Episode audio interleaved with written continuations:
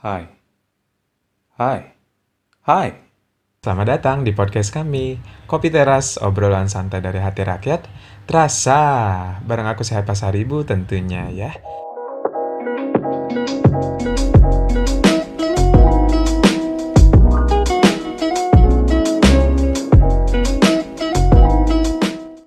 Kali ini kita akan ngebahas tentang kemerdekaan Republik Indonesia, yaitu dengan tema merefleksikan kemerdekaan.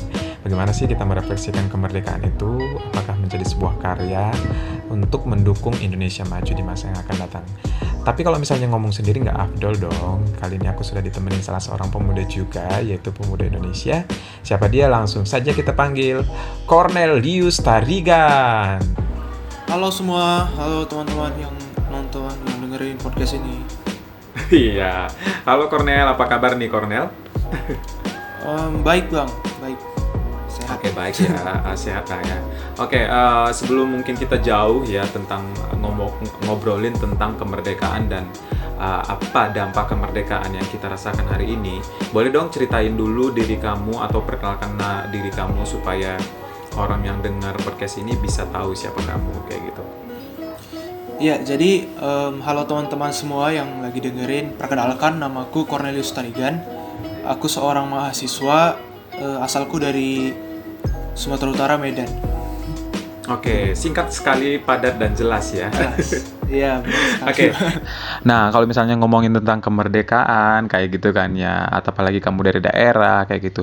eh, apa aja sih kegiatan-kegiatan atau perlombaan yang ada di sana? Terus eh, kegiatan apa sih yang paling kamu kangenin kalau boleh tahu nih ya? Iya bang, ini jadi jadi eh, nostalgia lagi nih. Ya dari SD sampai eh, SMA kemarin eh, masih sering banget sih ikut kegiatan 17-an karena rame juga kan kalau di kampung kegiatan gitu.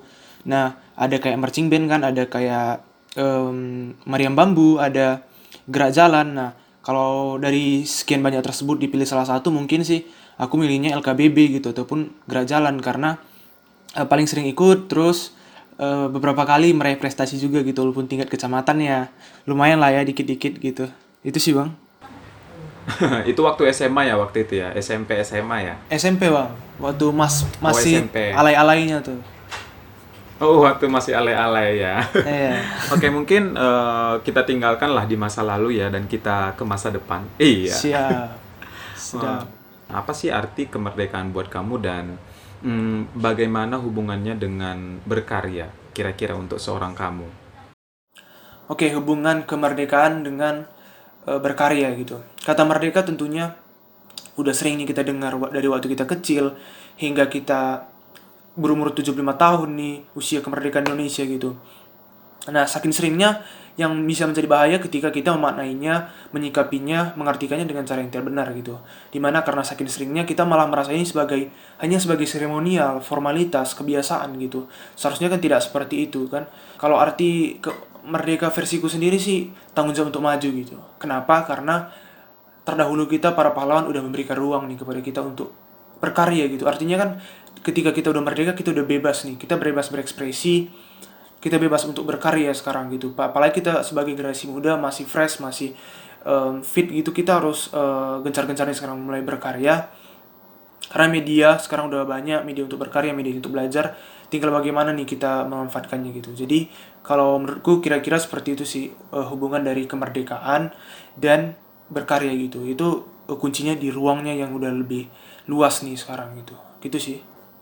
Oke, mungkin kayak gitu ya. Tadi kamu juga udah menyinggung nih tentang berkarya kayak gitu kan ya. Eh, bagaimana sih cara kamu untuk memulai eh, berkarya ini di tengah pandemi ini khususnya kayak gitu di mana sekarang ini kita juga tahu kalau pandemi ini emang benar-benar lagi menyerang gitu ya.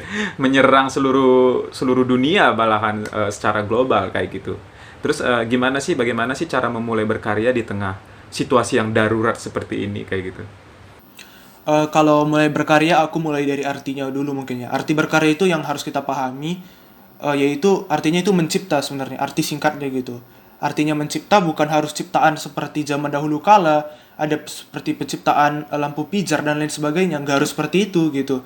Contohnya bisa seperti lukisan, tulisan, bisa sebuah lagu, puisi, pantun, website dan banyak seba- lain sebagainya gitu. Jadi tinggal kita gimana kita mengekspresikan apa yang kita miliki, kemampuan kita menjadi sebuah karya sebenarnya. Karena zaman sekarang ini banyak banyak sekali misalnya langkah-langkahnya udah permudah gitu bang. Karena dari kalau misalnya kita kilas balik ke zaman dahulu, pejuang dan para pahlawan kita itu masih bisa berkarya walaupun dalam tekanan sekaligus gitu. Nah, kita sekarang nih udah dikasih ruang untuk berkarya, udah bebas walaupun ada pandemi gini. Nah, itu seharusnya bukan menjadi penghalang kita untuk berkarya gitu. Apalagi kita masih mulai pemikiran yang sangat luas gitu bagi seorang yang muda gitu. Nah, itulah yang harus kita kontribusikan gitu melalui karya-karya kita. Gitu sih Bang kira-kira tapi mungkin kebanyakan lah gitu kebanyakan apalagi orang-orang Indonesia kayak gitu. Itu khususnya anak-anak muda generasi milenial sekarang ini kayak gitu. Itu takut sekali yang namanya untuk memulai berkarya kayak gitu. Takut gagal atau dan lain sebagainya. Termasuk mungkin ya aku juga di dalamnya sih kayak gitu. Takut sekali yang namanya gagal takut tidak diterima di tengah masyarakat kayak gitu. Buat kamu sih uh, ada nggak bagaimana caranya supaya kita tidak takut gagal dalam berkarya kayak gitu Iya, berkarya. Memang berkarya uh, case-case-nya yang sering terjadi kasusnya di lapangan itu kita takut untuk memulai berkarya itu sendiri. Alasannya banyak. Aku pun dulu pernah takut gagal, takut jelek, takut diremehin orang dan banyak alasan-alasan yang lainnya bermunculan gitu. Tapi karya itu bukan langsung besar sebenarnya. Karya itu dimulai dari kecil gitu. Karena uh, karya itu juga bukan harus yang mahal, bukan harus yang langsung dikenal banyak orang gitu. Karena karya itu kita menciptakan suatu hal yang kecil namun ber, berpengaruh positif kepada diri kita sendiri dan orang lain itu udah menjadi suatu karya yang sangat baik gitu. Walaupun terlihat kecil tapi ya itu udah positif gitu. Itu udah salah satu kontribusi kita sebagai generasi muda tentunya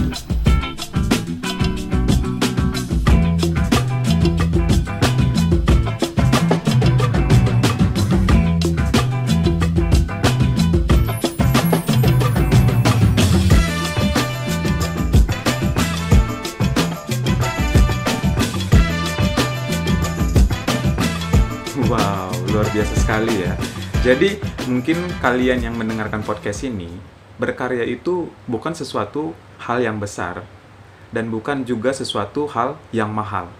Jadi ya kalian berkarya dimulai dari hal yang kecil dulu kayak gitu berarti ya.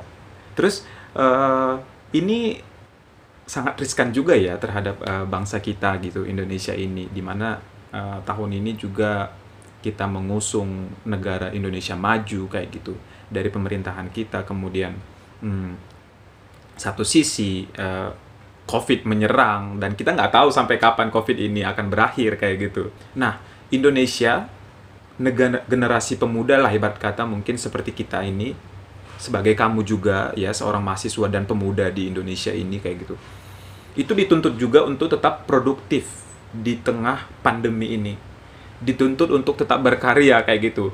Walaupun dalam ruang yang sempit kayak gitu. Menurut kamu e, bagaimana sih tetap produktif? Oke jadi e, memang bukan tantangan yang mudah ya ketika kita kebiasaan kita dulu itu bekerja bukan di rumah aja sekarang dituntut untuk WFH gitu. Nah keuntungannya ada plus minusnya tentunya. Kalau kita mau produktif tentunya kita harus melihat hal positifnya gitu. Di mana kita bisa mengeksplor banyak hal sebenarnya mulai dari diri kita sendiri gitu. Selama ini mungkin kita nggak sadar apa yang menjadi minat kita gitu. Kita mungkin lebih banyak waktu sekarang untuk merenung gitu, melihat apa sih yang potensi yang bisa kita uh, ciptakan, apa sih potensi yang bisa kita angkat gitu. Karena new normal ini menuntut kita menjadi seorang yang cepat beradaptasi gitu, berpindah-pindah kondisi gitu. Nah, tentunya ini yang harus kita antisipasi ketika kita mulai tinggal produktif di tengah kondisi saat ini gitu. Kita tetap harus produktif.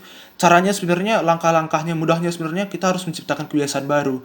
Bukan sekali dua kali gitu. Kita harus contoh mudahnya gini, kita buat planning misalnya setiap hari kita uh, lakuin jadwal apa, jam segini sampai jam segini lakuin apa gitu. Itulah yang harus kita lakukan setiap harinya gitu. Nah, caranya supaya kita nggak hanya sehari dua kali berlangsung, kita harus tetap konsisten tentunya. Disiplin tentunya harus tetap terjaga gitu agar nggak hanya uh, panas sesaat gitu tapi ya terus berlanjut sampai mungkin uh, ada masa-masa yang akan datang uh, WFH ini bisa udah selesai pandemi ini bisa selesai mungkin ada hal yang baru nanti tantangan yang baru kita tetap bisa survive gitu bang. Gitu sih. Kamu sendiri nih uh, ya tentu balik lagi ke ke, ke ke hal yang tadi kamu seorang mahasiswa dan pemuda Indonesia diharapkan untuk menjadi generasi penerus bangsa ini kayak gitu. Kamu ada nggak sih contoh karya yang dimulai saat pandemi ini? Iya, di saat pandemi ada sih Bang, sebuah karya yang mulai aku ikut bantu di sana, yaitu eh, namanya Akanda itu platform yang kita manfaatkan melalui membuat account di Instagram. Di sana kita eh, coba memberikan inspirasi kepada teman-teman, kepada orang-orang khususnya yang berasal dari daerah, daerah yang kurang terjangkau ataupun jauh dari kata fasilitas. Nah, kita fasilitasi, kita berikan sebuah eh, wadah di mana di sana kita memberikan inspirasi dan ada yang menginspirasi dan ada terinspirasi gitu melalui kisah-kisah perjuangan khususnya generasi muda di bidang pendidikan gitu agar mereka juga mau maju gitu uh, Akanda sendiri artinya kita buat dari kepanjangan yaitu anak kampung dan desa bisa sesuai tujuan yang aku bilang tadi di sini kita memang masih kecil gitu. Masih ya masih berumur beberapa bulan gitu. Tapi kita coba terus maju bersyukur karena sampai saat ini udah ada satu dua orang yang um, mau terinspirasi juga ikut mau maju gitu. Nah itu salah satu hal yang positif. Walaupun masih kecil masih mencoba terus naik uh, kami yakin ini bakal berproses. Kita harus mencintai prosesnya.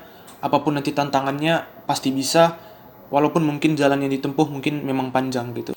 Uh, dan ke depannya mungkin aku juga mau berkarya di lain hal di banyak hal gitu. Uh, melalui setiap bidang profesi kemampuan yang aku punya aku coba mau kembangkan lagi. Walaupun saat ini mungkin aku mau fokus dulu di Akanda karena uh, berhubung situasi juga sedang kuliah jadi harus pintar-pintar bagi waktu nah mungkin di Akanda ini ke depannya aku mau kasih fitur yang lain mau bantu kasih fitur seperti beasiswa bimbingan belajar dan kami usahakan 100% itu gratis free hanya untuk tujuannya untuk memajukan pendidikan Indonesia untuk menaikkan standar pendidikan Indonesia. Ya walaupun ini uh, pengaruhnya mungkin kecil tapi semoga bermanfaat gitu. Gitu sih bang. Wah, luar biasa sekali. Dan mungkin uh, tujuan mulianya untuk memajukan Indonesia pastinya. Kayak pertanyaan yang mungkin aku mau tanya juga ke kamu ya, kan banyak nih misalnya kayak kamu tadi udah bilang contoh karyanya Akanda kayak gitu anak kampung dan desa bisa.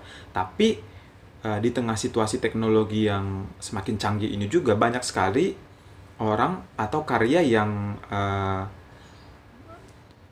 hampir dibilang sama atau menjadi plagiator kayak gitu. Menurut kamu uh, bagaimana sih cara kita agar uh, karya kita ini bisa berbeda dengan yang lain kayak gitu. Oke, nah ini sih sekarang masalahnya banyak bang. Ketika orang itu takut karyanya nggak bagus gitu, jadi ada niatan untuk cari-cari um, karya yang lagi rame gitu, bukan sesuai dengan passionnya, minatnya gitu, bukan sesuai dengan bidangnya gitu. Jadi ikut-ikutan, jadinya udah malah terjadi plagiarisme. Nah itu urusannya bisa panjang gitu bang. Jadi awalnya sebenarnya kita harus memulai dari uh, bidang kita masing-masing apa yang menjadi minat kita apa profesi kita kita bisa belajar berkarya di sana gitu. Nggak harus langsung besar kayak aku bilang tadi. Kita takutnya kita pengennya terus yang instan gitu. Nah sistem kerjanya kalau kita berkarya bukan gitu. Kita mulai dari kecil nanti karyanya udah jadi. Nah di situlah inovasi terjadi gitu. Apa artinya inovasi? Yaitu pembaruan uh, untuk efisiensi tanpa mengurangi kualitas bahkan menambah kualitasnya gitu bang. Contoh simpelnya gini. Ketika kita mempunyai sebuah karya langkah untuk mencapai karya itu 5 step kita bisa memotongnya jadi 4 ataupun 3 step gitu. Nah artinya itu semakin efisien nah, namun kualitasnya nggak berkurang malah bertambah gitu. Nah jadi ketika karya kalian udah jadi jangan takut itu kurang bagus atau dianggap ya nggak nggak viral gitu. Tapi nggak apa-apa nanti dengan inovasi bakal ada upgrade upgrade misalnya uh, versi 1.0 1.1 dan lain sebagainya gitu Nah, kalian harus sabar dengan proses itu dan kalian harus mencintai proses untuk bisa berinovasi menjadi lebih baik. Itu sih, Bang.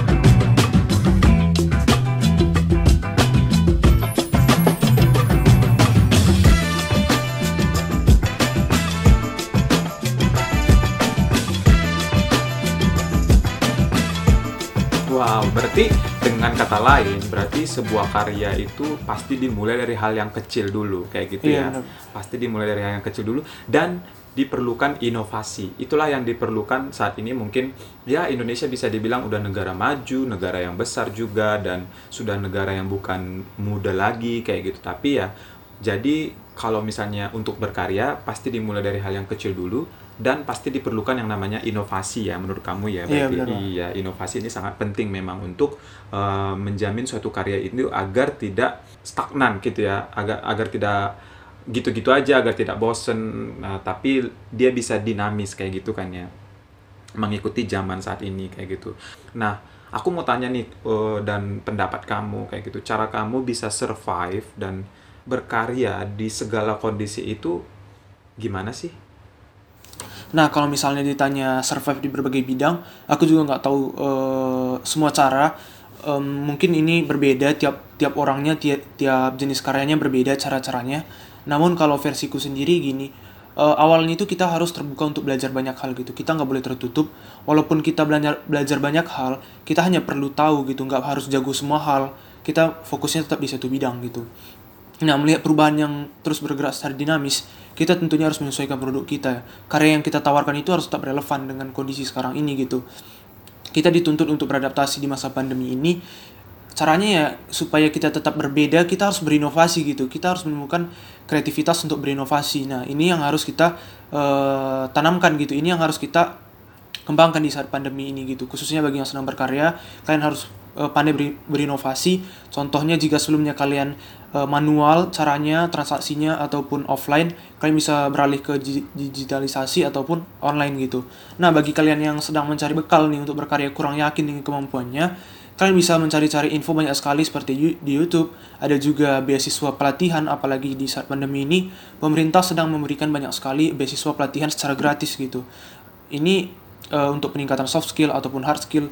Tinggal bagaimana kalian memanfaatkan media sosial kalian seperti mengikuti account dari kementerian, pemerintahan. Nah, di situ bakal ada update setiap kesempatan untuk beasiswa. Tinggal kalian uh, update aja gitu di uh, account-account pemerintahan tersebut dan tentunya gratis. Itu sih, Bang. Jadi balik ke kita sih sebenarnya maksudnya ya kita mau nggak untuk mengembangkan diri kita dan kalau diri kita udah berkembang dari ilmu yang kita dapatkan itu pasti karya kita juga akan tetap relevan dengan zaman sekarang ini kayak gitu ya. Dan nggak terasa sekali ya mungkin kita sudah ngobrol-ngobrol tentang apa itu kemerdekaan dan buat kamu sebagai generasi muda juga sebagai seorang mahasiswa tentunya ya. Dari pembicaraan kita ini hal apa sih yang bisa kamu simpulkan dan pesan kamu untuk yang dengar podcast kita ini kayak gitu Oh oke, okay. pesan penutup ya, kesimpulan. Nggak um, terasa nih karena ngobrolnya juga seru. Jadi aku mau kasih pesan uh, dari diriku pribadi, seorang mahasiswa. Tapi aku yakin juga ini relevan ataupun uh, berlaku untuk semua segmentasi masyarakat gitu. Jadi pandemi ini memang bukan sebuah tantangan ataupun kondisi yang mudah, di mana kita dipaksa untuk beradaptasi dengan sangat cepat gitu. Apalagi kita yang bergerak dalam hal karya, baik yang mau memulai ataupun yang sedang uh, yang sedang berkarya jadi kita harus tetap uh, survive gitu. Nah jangan terlalu banyak alasan tentunya untuk uh, memulai sebuah karya karena nggak akan mengubah apa-apa. Kalian hanya perlu yakin kalian harus mampu mengkonversi setiap tantangan rintangan itu menjadi sebuah peluang karena ke depannya juga kita nggak tahu tantangan rintangan apa lagi yang akan datang gitu. Yang penting kita harus ready gitu. Dan mulailah berkarya dari sekarang jangan hanya menikmati karya orang lain ciptakan juga karya kalian. Jangan takut karya kalian jelek karena itu adalah berproses cintai proses yang ada. Karena karya kalian bakal berpengaruh positif pada orang banyak karya kalian akan dinikmati karya kalian akan dikenang gitu. Jadi aku juga suka salah satu kutipan dari Bang Rio Purba izin mengutipnya di mana dia sering mengatakan bahwa sebagus-bagusnya karya pasti ada aja orang yang nggak suka tapi ketika ada karya yang kurang bagus ada aja orang suka gitu. Jadi jangan tahu untuk berkarya mulai berkarya di sekarang. Itu aja sih bang dari aku. Thanks semua. Oke terima kasih Cornel untuk waktunya. Iya sama-sama Jadi kesimpulan dari percakapan kita hari ini adalah marilah kita menjadikan kemerdekaan ini untuk uh, lebih berkarya lagi karena biar bagaimanapun masa depan Indonesia ini berada di tangan kita pemuda generasi saat ini kayak gitu. Kemerdekaan ini adalah milik kita bersama. Sebuah karya yang besar pasti dimulai dari karya yang kecil. Berkarya dimulai dari sekarang, bukan di masa yang akan datang. Dan untuk kalian semua yang dengar podcast ini, terima kasih banyak. Semoga podcast ini boleh berguna untuk kalian semua dan bermanfaat untuk kalian semua di mana pun kalian berada. Aku Sehat Pasar Ibu pamit, Kopi Teras, obrolan dari hati rakyat, terasa merdeka.